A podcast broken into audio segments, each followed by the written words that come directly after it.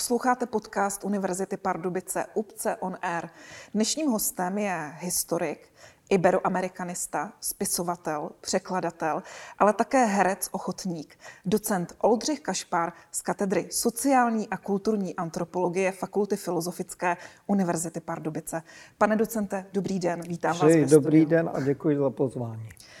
Pane docente, přes 40 let jezdíte do Mexika a španělsky mluvících zemí. Ano. Když byste měl eh, všechny ty dny spočítat, kolik by vám vyšlo let, které jste zde strávil? No tak, eh, když bych počítal samotné Mexiko, tak odhadem je to mezi 6-7 lety a Španělsko bude tak 4-5 let. No a další roky výjdou na Itálii, Tunisko, Spojené státy, no prostě evropské státy. Ale vy sám pocházíte eh, z takové malé moravské vesničky Jestřebí. Vy jste mi vyprávěl, že váš prapředek vlastnil Španělku, teď myslím pušku, měl doma. A možná od sud plynou také, nebo plyne ta touha po dálkách. Je to docela možné, já to někdy vyprávím jako, že to mám geneticky dáno, protože všichni moji prapředkové byli kováři až na mého dědečka a právě jeden z nich měl nejenom tu ručnici Španělku, ale měl také dvě knihy. A co to bylo za knihy? To bohužel z toho testamentu nevyplývá, takže ani nevím, jestli byly české, německé, jo, to, to jako není jasné, ale předpokládám, že to byly možná nějaké kosmografie, to znamená geograficko-historické spisy, což bývalo takové obvykle v tom 17. století. Vy jste si vlastně dělal genealogii vlastního rodu? Ano, to jsme dělali s bratrem Zdeňkem, který je archivář v Olomouci. A jak už jsem na začátku zmínila, vy jste hodně času strávil v Mexiku mezi Indiány, kde jste dělal mnoho terénních výzkumů, ale kromě toho jste také bádal v mexických archivech. Proč jste si zrovna vybral Mexiko? Je to takové docela paradoxní. Já jako student eh, nebo žák posledních ročníků základní školy a student jsem miloval antiku. Moje Bible byla dějiny psané Římem slovenského popularizátora Vojtěcha Zamarovského. A tuším, že mi k 16. 17. narozeninám věnoval můj strýc knihu Karla Kočioliho Dědic Montezumův. A já jsem tu knihu přečet za jednu noc. A byla to, je to prostě psychologický román o tom, jak poslední nešťastný astécký vládař noc před popravou vzpomíná na celý svůj život. A já jsem se rozhodl, že Aztékové a nikdo jiný. Vy jste musel mezi Indiány nějak proniknout. Musel jste se naučit také jejich jazyk. Bylo to obtížné? No tak eh, obtížné to bylo především, když jsem tam eh, před rokem 89 v podstatě nemohl, protože já se dostal do Mexika až na sklonku 80. let v roce 87. Takže já jsem se aztécký jazyk návatl učil nejdříve z misionářských gramatik ze 17. a 18. století. No a pak jsem zjistil pochopitelně, když jsem přišel mezi ty indiány, že ten jazyk se změnil. Je to asi tak jako klasická řečtina a současná řečtina. No a to jsem se pak učil za pochodu. Vy jste měl na to také takovou speciální metodu, jak jste se učil? Ano, to je, ta metoda je v podstatě nejenom, eh, jak se učit jazyku a nejenom teda astéckému, protože znám i základy několika dalších. A je to i metoda, jak se dostat eh, mezi ta hodně odloučená indiánská etnika, když nemám doporučení třeba misionáře a nebo kolegy z Mexické univerzity, který už tam byl. Takže ono to nejde jako přijít tam a začít o tom, že tam budu bádat, to by se se mnou nebavila ani chýška. Eh, takže já to dělám vždycky tak, že v podstatě tak eh, tři dny zhruba se potuluji tak kolem té vesnice v úctivé vzdálenosti, přespávám pod stromem. No a zhruba asi ten třetí den přijdou děti. Děti jsou zvědavé a i přes ty přísné příkazy ten třetí den se tam připlíží. No a jak přijdou děti a teď na mě tak koukají, že jo, tak já si sednu, vytáhnu blok a začnu malovat. Zvířátka, chýšky a podobně. No a teď ty děti, když to vidí, tak radostně, když to poznají, tak radostně vykřiknou a já si to okamžitě zapíšu. Že. No a uh, druhý den, když teda uspěju s dětmi, protože ty se baví se svými prarodiči, tak přijdou jejich prarodiče a s těmi už je vážný hovor. No a když prarodiče uznají, že jako jsem člověk, kterého je možno přijmout, no tak pak mě přijdou pozvat oficiálně. No a když přijdu do té vesnice, tak nastane vždycky velká mela, protože se hádají všichni, u koho budu bydlet. Neboť je to bráno jako host, je, jak když si vyjádřil jeden můj detektivní hrdina, klenot na podušce přátelství. Oni se vás dokonce uh, indiáni natolik oblíbili, že vás bránili vlastním tělem. Je to ano. tak? Vy jste, se, vy jste byl součástí nějakého ozbrojeného konfliktu? Ano, já prostě jako jsem si nikdy nedal od nikoho říct nic. Já jsem kozoroch, takže já mám tu tvrdou hlavu a všechno si prosazuji po svém.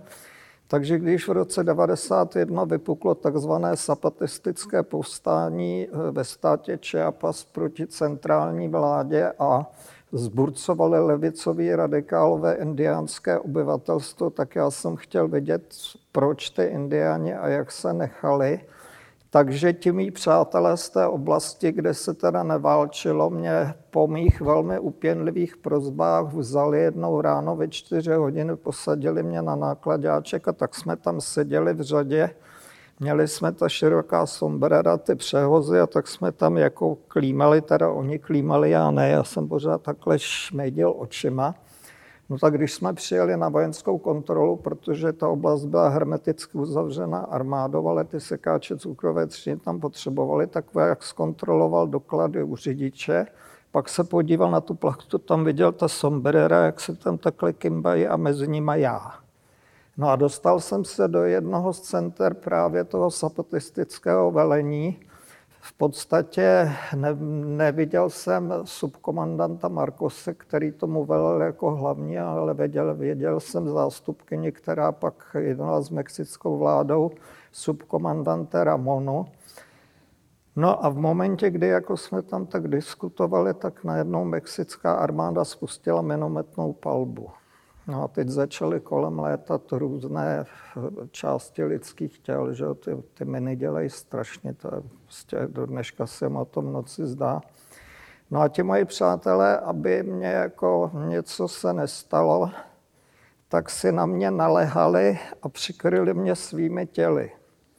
Abych jako já byl chráněn, protože já jsem byl ten, jako kterého je potřeba ochraňovat.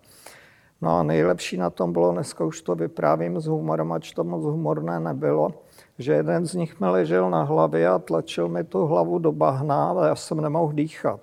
Tak jsem vytáhl z boty eh, nůž, co nosím vždycky sebou, a tak jsem ho lehonce píchal do zadku, ne moc. A on se nazdvihl a já jsem tak huhlal přes to bahno. Oni mě nezastřelej, ale vy mě udusíte tak eh, vás vlastně uchránili, protože ano. vás měli natolik rádi a vážili no. se vás. Můžete říct, eh, pane docente, jsou eh, ti dnešní indiáni jiní, než byli před těmi 30-40 lety, které jste zkoumal? Ano, jistě. Ono se to změnilo, jako se to mění všude na světě. Ta globalizace postoupila všude, takže už mobilní telefony u mladé generace a podobně a staří si stěžují stejně jako naše generace si stěžuje, že ta mládež prostě už jako jo, ty hodnoty a tak dále. U nich je to o to v podstatě důležitější, protože tam ty tradice sahaly až některé až do toho předkolumbovského období, před příchodem Španělů. Vy jste začal mluvit o tradicích a vy jste také přinesl sebou nějaké artefakty, které tady máme. Mohl byste říct, o co se jedná, protože jsou tady nějaké sušky, nádoba? Velmi rád, takže e, začneme tím nejmodernějším. Tohle je v podstatě takzvaná kalavéra, neboli typická lepka pro mexické dušičky, noče nebo Dia de los Muertos. Mexičané je v podstatě slaví a tady jsou právě ty předkolombovské kořeny, že oni je slaví tak, že v každé domácnosti je obětní oltář, tam jsou fotografie jako těch, kdo zemřeli a v tu noc dušičkovou jim tam pokládají dary. To je to předkolumbovské vlastně, ačkoliv oni jsou křesťané, ale toto jim zůstalo, takže to byste se divila, co tam leží flašek s rumem a s tekilou a kartonu cigaret a podobně, co měli nebuštíci rádi. A pro děti se dělají velké kalavery z barevného papíru a ty se plní cukrovým a děti je všeobecnému gaudiu trhají a cpou se cukrovým. Toto je eh, taková předkolumbovská keramická nádobka, na které je velmi zajímavé, jak je symetrická, ačkoliv eh, indiáni neznali kruh, neznali kolo, čili ani hrnčířský kruh. Je to 15. století. A toto je eh, soška hlavního indiánského božstva aztéckého předkolumbovského Teskat Vicil Opočtliho, neboli kolibříka jihu, je krásně vybroušená z obsidiánu neboli sopečného skla a pochází ze 14. století. To je původní. To je původní. V takhle dobrém stavu. V takhle dobrém stavu, protože eh, ten obsidián, ten, když eh, prostě ho nikdo nerozbije, tak eh, ty povětrnostní podmínky s ním nedokáže nic udělat. A tu keramickou nádobku jsem našel v jedné skalní proláklině, kde také prostě byla uchráněna v takovém stabilním jako prostředí, takže tam jako stále jako by čekala na mě. A vy také máte na sobě ještě náhrdelník, to je také asi nějaká zajímavá věc? Tohle je velmi zajímavá věc, ten náhrdelník v podstatě, tady ta šňůrka je současná, a tohle, to, co indiáni současně považují za magický předmět, tak to je vlastně přeslen, neboli to závažičko, které si dávali na nitě e, předleny, když tkali ty krásné bavlněné přehozy. Oni pověsili ty nitě na větev stromu, aby se ty nitě, aby pevně drželi, tak na nich vysela taková ta závažička. Vy asi těch předmětů, které jste se sebou e, přivezl, z cest máte mnohem víc. Je ještě něco, o čem byste chtěl mluvit, co je pro vás zajímavé a důležité? No, tak mám eh, třeba hroty z obsidianové hroty z mexických eh, šípů, což je možno datovat do eh, zhruba roku 1519 až 1520, kdy španělský dobyvatel Hernán Cortés dobýval Mexiko. Pak mám některé daleko dalo by se říci, figurální propracovanější plastiky. Ty jsem bohužel z důvodu, jak si, že bych to připravoval a mám o to strach, tak jsem je nevzal a tam je třeba zajímavá plastika rodící ženy, což je teda velmi pěkné a řadu dalších a dalších. Když jsem to kdysi eh, dával na jednu výstavu, kterou pořádala Mexická ambasáda spolu s Chomutovským muzeum v Chomutově, tak mexický kulturní ataše, když viděl tu vitrínu, kde byly předměty z mé sbírky, tak si jenom povzdechl, že tohle bych chtěl doma mít. Když se setkáváte s indiány, tak se také setkáváte asi s různými rituály. Eh, vy sám říkáte, že věci, které se kolem vás dějí, nejsou náhody, protože i třeba to, že se jmenujete Kašpar a narodil jste se na tři krále, není náhoda. Eh, dokonce jste od indiánů získal nějaké magické schopnosti uh-huh. a mhm. jste šamanem. Uh-huh. Co to znamená? No, eh, být šamanem znamená být eh, léčitelem, lékařem a eh, když použijeme toho trošku zprofanovaného slova kouzelníkem nebo chcete-li mágem. To znamená, že ten šaman v podstatě on si vybírá svého nástupce. Šamanismus není dědičný. Za kolebku šamanismu je považována sice Sibiř, ale on běží napříč všemi kulturami, kde jsou i vyspělá náboženství jako katolicismus, hinduismus, islám a podobně. No a obnáší to, že v podstatě několik let eh, je člověk zasvěcován do různých šamanských praktik a vlastně dotýká se takových těch věcí, které jsou mezi nebem a zemí my i lidé jako toho postmoderního věku je známe, neumíme si je vysvětlit a šamani se snaží najít odpověď a nějakým způsobem i s tím někdy pracovat. To je asi to, co mohu prozradit. Víc nejde. A využíváte někdy vy sám tuhle energii? No, já jsem ji užíval eh, poměrně dosti dlouho, že jsem léčil. Léčil jsem v podstatě rukama, to jsem se naučil, to je právě ta činnost léčitelská. Já jsem se zabýval hlavně tou léčitelskou činností a ověřil jsem si, že to funguje i eh, ve spolupráci s lékaři, protože já si vždycky všechno snažím ověřit. I když jako, jo, to vypadá jaksi až bizarně někdy, abych použil tohoto výrazu, ale já si to musím ověřit. Nemáte strach, že byste mohl někomu třeba ublížit? Mm, já eh, patřím do té kategorie, která je vychována tak, aby jenom pomáhala a nikdy neubližovala. My jsme teď eh, mluvili o indiánech, ale vy kromě toho, že tady chodíte mezi indiány do vesniček, tak také bádáte v mexických archivech. Ano. Eh, co konkrétně jste tam hledal? Tak jako třeba velmi zajímavé zápisy z 16. století třeba o španělské inkvizici.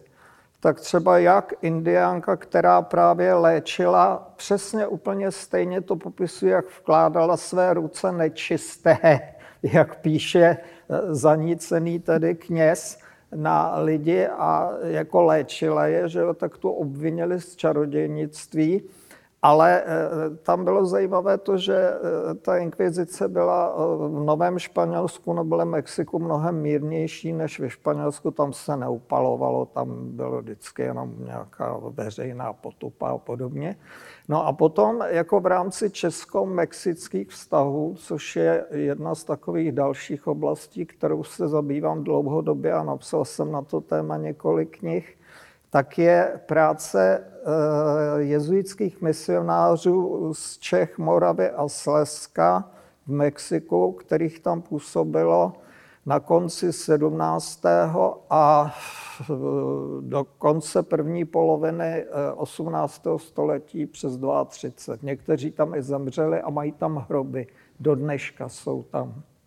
Takže vlastně jezdíte bádat i eh, kolem věcí nebo eh, zajímáte se právě o eh, řád jezuitů? Ano, to, to je ta nejvýraznější stopa, která tam zůstala a dokonce jako třeba v korespondenci do Prahy, pražskému provinciálovi do Klementina, jsem se dozvěděl, že e, prostě když přijel takzvaný visitador, což byl ten, kdo jednou za rok kontroloval, jestli ten páter tu misi vede dobře, takže ho indiáni tam, kde byli bratři z české provincie, vítali hrou na housle.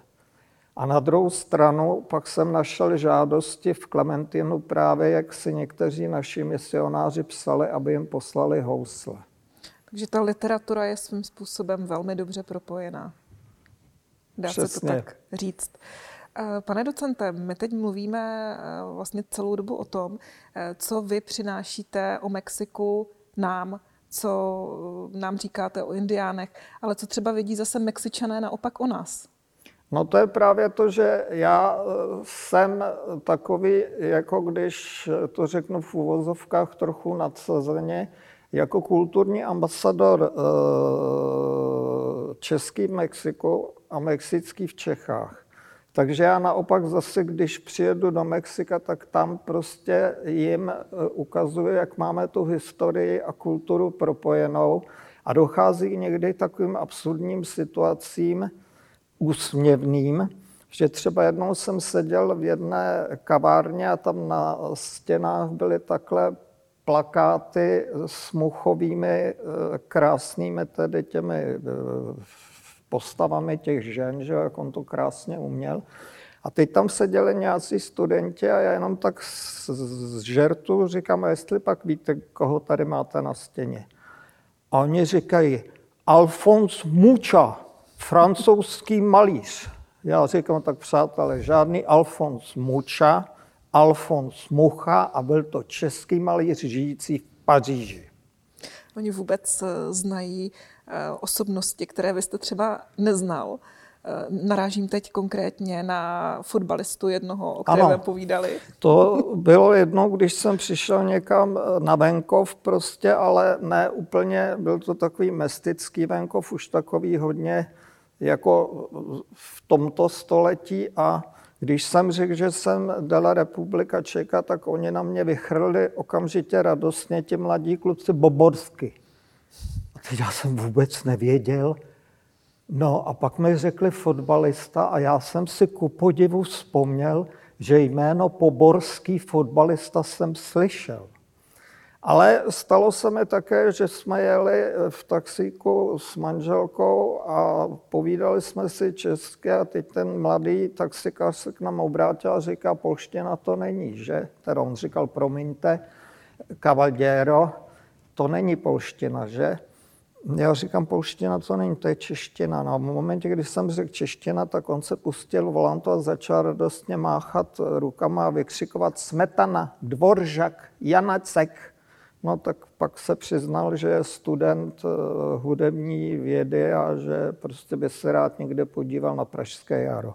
Ale bez pochyby budou také znát asi Věru Čáslavskou. Věru Čáslavskou, tak tu mají eh, jako od toho 68. roku, to se přenáší z generace na generaci a z těch starších jako postav naší historie velmi výraznou roli eh, prezident Masaryk, Dokonce oni mají v hlavním městě Ciudad de México Avenida de Masaryk a tam byla nejdřív nic, pak bysta a teď je tam Masarykova socha.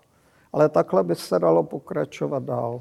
S jejich názvy jsou propojeny například také lidice. Ano, ano, tam eh, v podstatě Mexiko bylo vlastně, což se málo kdy ví, že Mexiko bylo první zemí, která protestovala proti Mnichovské dohodě, nikoli sovětský svaz, jak mé generaci vtloukali do hlavy.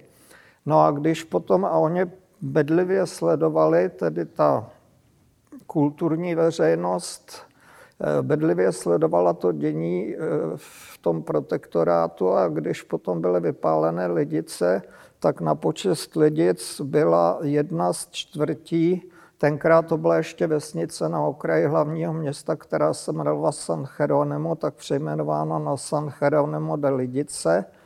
A dosti dlouho bylo Lidice, nebo jméno Lidice používáno jako křesní jméno dívek. Já jsem si toho právě všimla eh, v závěrečných titulcích eh, filmu Lidice, právě tady ta jména tam jsou.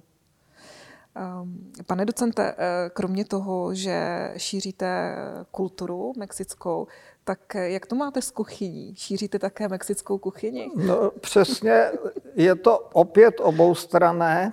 Když přijedu do Mexika, tak vařím české pokrmy svým přátelům a mám třeba jednoho, který dělá úžasnou zelňačku Akorát chutná úplně jinak, protože on má jiné suroviny, že jo? Přece jenom ta mexická zelenina chutná jinak než ta česká, ale ta zelněčka je výborná. No a zase tady, když si pozvu přátelé, tak je občas v uvozovkách obtěžuju s mexickou kuchyní a dokonce sám sobě si vařím, nebo nám vařím jako také mexická jídla, miluju fazole třeba. Takové fazole jako v Mexiku všem tady prostě není šance. Hmm. Dokonce jsem se je pokoušel kdysi vypěstovat a sežrali mi je hlemíždě ještě než stačili vyrůst, takže jim chutnali. Vy jste v roce 2018 eh, získal také za šíření právě mexické kultury řád Astéckého orla, což je nejvyšší mexické státní vyznamenání, které se uděluje cizincům. Mimochodem toto vyznamenání získal také významný český historik eh, Josef Polišenský v roce 1985. Hmm. A vy jste si tehdy říkal, eh, jaké by to bylo, kdybyste ho měl taky. Tak jaké je to teď, když ho máte? Teď, když ho mám, tak je to nesmírná podsta. Ale protože... vy ho tady máte, jestli můžu. Kromě, jasně, protože kromě, takže takhle to hezky vypadá. Je to 24 karátové zlato a eh, je to je to eh, vyznamenání, které právě jako první vůbec obdržel československý prezident Edvard Beneš A profesor Polišenský jako můj nezapomenutelný tedy učitel, učitel v době, kdy já už jsem v podstatě byl na takovém tom pobytu, jak se tomu dneska říká, studium na PhD, tenkrát to bylo na CSC, na kandidaturu věd.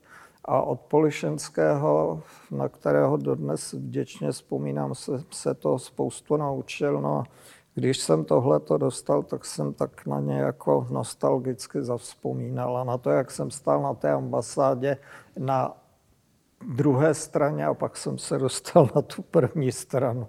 Já si to pamatuju, protože jsem tam byla taky a byla jsem na vás pišná. Děkuju. Vy jste také eh, literárně velmi činný. Napsal jste 32 knih, 10 knih jste přeložil a jste autorem osmistovek českých a zahraničních studií. O čem vlastně píšete?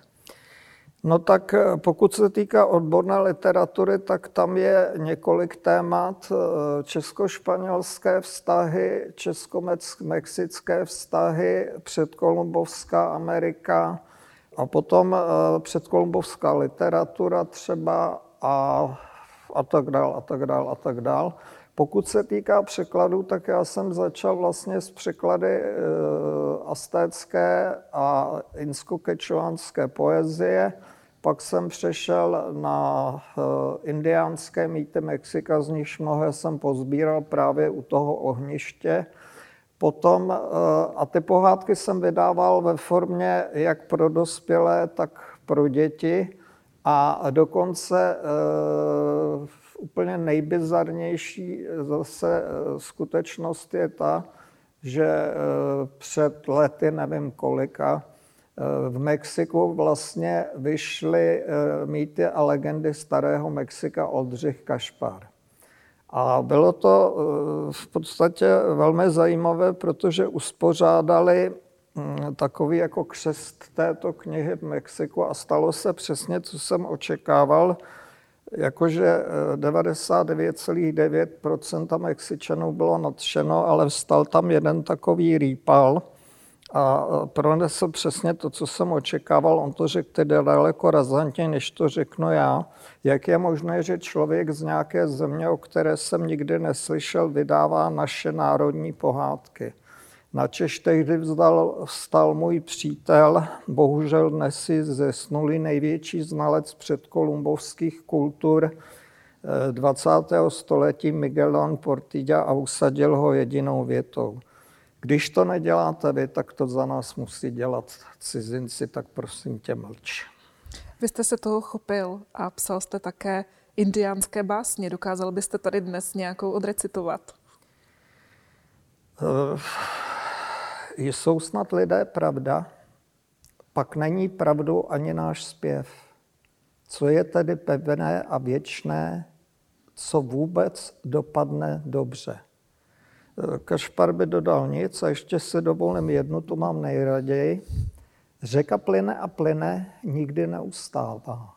Vítr vane a vane, nikdy nepřestává. Život ubíhá, nikdy se nevrací. Já vám děkuju. Eh, pojďme ještě eh, k dětské literatuře, eh, protože vy jste říkal, že jste psal také pro děti knihy.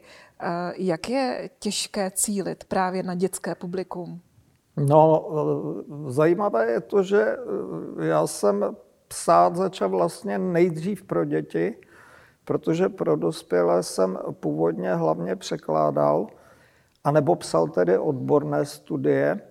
A ten dětský čtenář mě vlastně vychoval k tomu, protože e, děti, e, jak jsou na jednu stranu, e, jak jsou vnímány jako naivní, tak oni na druhou stranu jsou velmi citlivé na všechno, co je falešné, nepravé, nepravdivé, nepravděpodobné a tak dál. Takže člověk při psaní literatury pro děti a mládež se jako naučí v podstatě tedy si dávat velký pozor a i když spustí tu literární fikci, tak, tak aby prostě to dítě se nedá oklamat. Teď mě napadá, že eh, ty vaše literární nebo spisovatelské sklony souvisí s tím, že váš dědeček psal také už sám deník během první světové války a vy jste se rozhodl ho vydat. Je to mm-hmm. tak? Na to se chystáme právě s bratrem, protože my máme před sebou dva úkoly. Bratr schromáždil tím, jak pracuje v archivu a má v podstatě i v té oblasti, kde ten náš rod jaksi košetěl po ta staletí, tak eh, schromáždil neuměřitelné množství materiálů a teď v podstatě jako na mě bude, co s tím? Co s tím udělat, protože mi to nekompromisně předložil a říká, a teď pracuj. Já už jsem pracoval dost. Takže nejenom teda, že bychom spolu rádi vydali ten dědečku v deník, ale chtěli bychom jako nějakou formou já bych to chtěl udělat hodně přístupnou právě eh, vypsat teda tu, ty dějiny toho našeho rodu, kde je celá řada velmi zajímavých momentů. A tohle právě bude první světová válka, mm-hmm. jeden z nich. Um, já jsem si všimla jedné věci. U vás je zajímavé, že v názvech těch vašich děl se velmi často objevují slova jako smrt, magie, ďábel, například eh, kniha Svatyně smrti, eh, záhada ďáblových očí. To má nějaký důvod? To ještě mám taky knihu Zlatovrouše smrti. Smrtíci oči teskatli pokovy, to jsou knihy právě dobrodružné pro děti. No, já myslím, že je to jisté podvědomé, podvědomé takové jako vyjádření toho, jak ten svět je vlastně nejistý a že neustále, co svět světem stojí, tak proti sobě jdou dvě síly, které třeba v křesťanství právě personifikuje ďábel a Bůh. No a potom zase z toho uh, předkřesťanského období magie kterou jsem se i učil, že jo. O Indiánu. No, a potom jako i to, že celá řada jevů, které nás obklopují, je obestřena tajemstvím. Takže moje vůbec první eh, jako v uvozovkách kniha, ona to tenkrát vycházela taková sešitová edice Karavana, tak bylo tajemství vlčí rokle.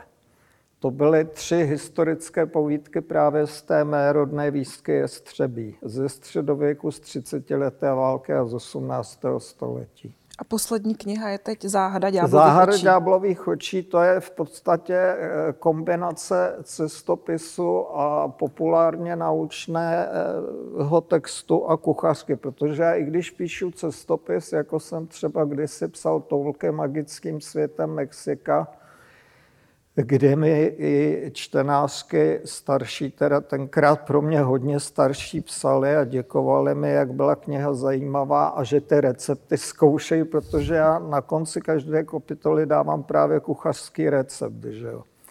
No a co se u těch cestopisů snažím je, abych takovou nenápadnou formou, aniž by si toho čtenář všiml, tak abych mu řekl něco nového a trošku ho jako poučil ale aby to nepoznal, protože jinak by to nečet. Takže jsme zase u těch receptů, které hmm. se snažíte zakomponovat do toho vašeho díla. Je nějaká kniha, která se vymyká těm všem ostatním, které jste napsal? No, zatím není, ale asi bude, teda pokud se mi podaří uh, dokončit, teda no dokončit, už jsem začal, tak bych ji snad mohl někdy dokončit. A to bude právě takové vzpomínková cesta mým životem, eh, mými různými eh, badatelskými, cestovatelskými eh, a jinými prostě příběhy.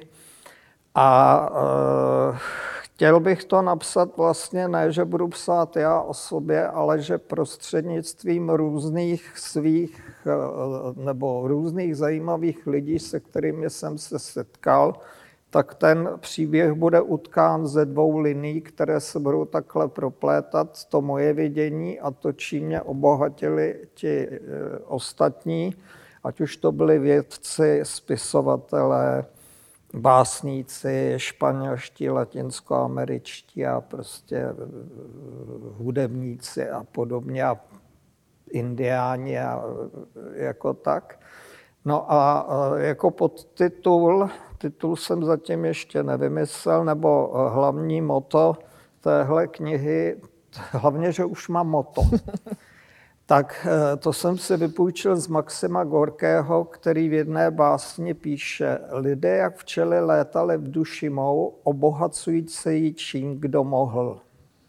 To je poměrně dlouhý název na no, to, to by jako, jako, název, jako název by to neprošlo. Daleko lepší je záhada ďáblových očí. Ale to, jak si u svého životopisu nemohu, to bych jedně, že bych psal záhada kašparových očí. No. Praha, Pardubice, a Bzí, to jsou tři lokality, kde vy nejvíce působíte. A právě v malé vesničce Bzí u Železného Brodu eh, nejvíce píšete. A vy, když tady také na chalupě v malé vesničce Bzí píšete, tak máte takový speciální denní režim. Jaký to je?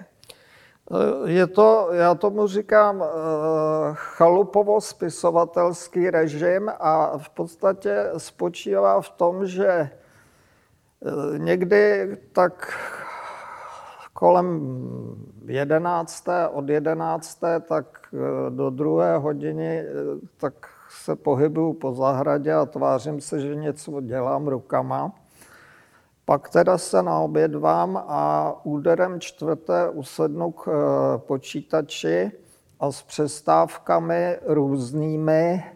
V noci se chodím dívat na hvězdy, v podvečer na netopíry, jak oblétávají naši chalupu a podobně, tak píšu do 4 hodin do rána. Čili 12 hodin jsem s přestávkami u počítače, řekněme teda 10 hodin plus 2 hodiny různých přestávek. Ve 4 hodiny vstanu, protřu oko a vyrazím do lesa, eh, respektive mezi lesy takové krásné louky a tam se pasou srny. Takže pozoruju srnky, pak se vrátím, osprchuju se, na snído obědvám se, na, ob, na snído ob, na obědvám se, ulehnu, pak se zase budím kolem toho poledne, chvíli se tam kolem té chalupy a pak zase ve čtyři psát a tento rytmus je prostě a to je to nejlepší, protože jako zjistil jsem a asi mi to potvrdí celá řada mm, jiných lidí, kteří také píší, že se nedá psát tak, že člověk píše hodinu, dvě hodiny, tři hodiny. Prostě jako pokud to téma už má v hlavě usazené a je tím zaujatý, tak je potřeba prostě hodiny a hodiny, dokud ta inspirace je.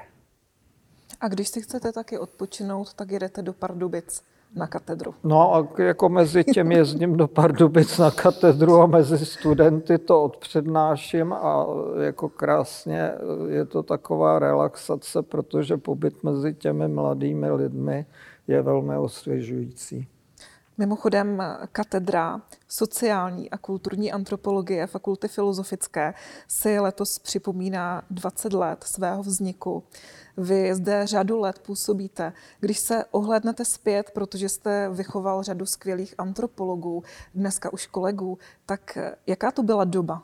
No, tak ta doba byla eh, velice zajímavá, protože já jsem přišel do Pardubic eh, někdy kolem roku 2003-2004, kdy mě pozvali právě eh, mladí kolegové, kteří jsou mými bývalými studenty z Univerzity Karlovy z Prahy, že by byli rádi, kdybych eh, jako začal, nejdříve teda jsem začal jako externista, pak na celý úvazek a začal jsem působit v Pardubicích a Eh, trošku jsem z toho zpočátku měl obavy, ale pak mě prostě eh, celá ta věc nadchla, protože eh, musím říct, že jsem měl výborné studenty a letos my máme každý rok takovou, studenti organizují takovou akci Sociokon. Já jsem tam představoval právě tu poslední knihu, nakonec jste tam také byla, že o záhadu ďáblových očí. Takže to, co teď řeknu, můžete potvrdit a já si nemohu vymýšlet, že opravdu jako jsem i zase dostal zpětnou vazbu od eh, studentů, kteří skončili třeba před deseti roky a dostala se mi ta zpětná vazba, jakým způsobem vzpomínali v podstatě na naše eh, na naši vzájemnou interakci při přednáškách, při seminářích a podobně. A jinak eh, pochopitelně eh, ty podmínky na Pardubické univerzitě, zvláště po té, co jsem byl odejít s mnoha dalšími kolegy z Fakulty filozofické v Praze, ale vždycky podmínky na Pardubické univerzitě jsem hodnotil jako pro moji práci velmi příznivé. A dokonce se mi i podařilo, navázat eh, vztahy mezi Mexickou univerzitou, eh, autonomní univerzitou státu Hidalgo a univerzitou Pardubice. A moji studenti dneska jezdí do Mexika. Měl jsem tady dokonce už i diplomantku, které jsem vedl diplomku v Mexiku a tady v Pardubicích. My jsme možná zapomněli také říct, že jste profesorem právě na Mexické univerzitě, je to tak? Je. To jsem dostal, eh, to byl takový úrodný rok 2018, kdy předtím, než jsem dostal potom na Mexické ambasádě v Praze Orla, tak eh, v Pačuce eh, se mi dostalo rovněž čestného titulu profesor honorario i visitante, což by se dalo přeložit českým, spíše latinským profesor honoris causa a českým hostující profesor univerzity v Pačuce. Pane docente, já vám děkuji za to dnešní vyprávění o indiánech, cestovatelských zážitcích a také vám přeju ještě další šťastné lety do Mexika, ale také určitě šťastné návraty. Já děkuji mnohokrát za pozvání, děkuji za příjemný rozhovor a nashledanou.